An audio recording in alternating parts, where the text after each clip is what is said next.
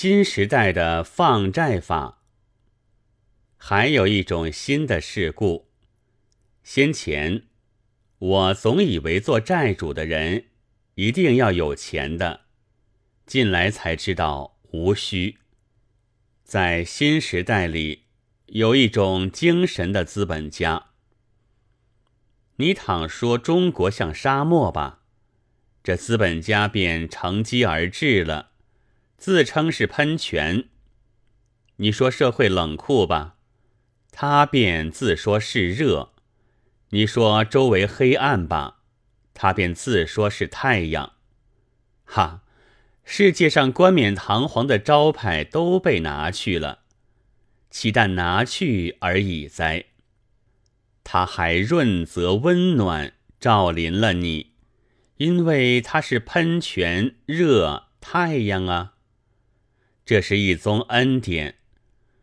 不但此也嘞，你如有一点产业，那是他赏赐你的。为什么呢？因为倘若他一提倡共产，你的产业便要充公了。但他没有提倡，所以你能有现在的产业，那自然是他赏赐你的。你如有一个爱人，也是他赏赐你的。为什么呢？因为他是天才，而且革命家，许多女性都可养到五体投地。他只要说一声“来”，便都飞奔过去了。你的当然也在内，但他不说“来”，所以你得有现在的爱人，那自然也是他赏赐你的。这又是一宗恩典，还不但此也嘞。他到你那里来的时候，还每回带来一担同情，一百回就是一百担。你如果不知道，那就因为你没有精神的眼睛。经过一年，力上加力，就是二三百担，哈哈。这又是一宗大恩典，于是乎是算账了，不得了！这么雄厚的资本还不够买一个灵魂吗？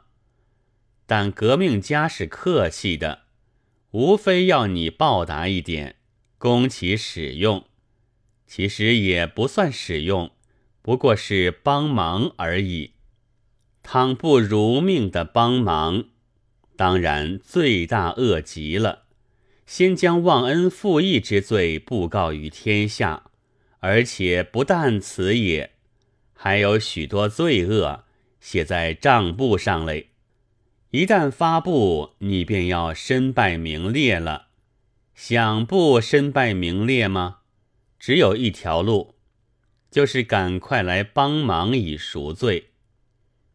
然而我不幸竟看见了。新时代的新青年的身边，藏着这许多账簿，而他们自己对于身败名裂，又怀着这样天大的恐慌。于是乎，又得新事故，关上门，塞好酒瓶，捏紧皮夹，这倒与我很保存了一些润泽、光和热。我是只看见物质的。九月十四日。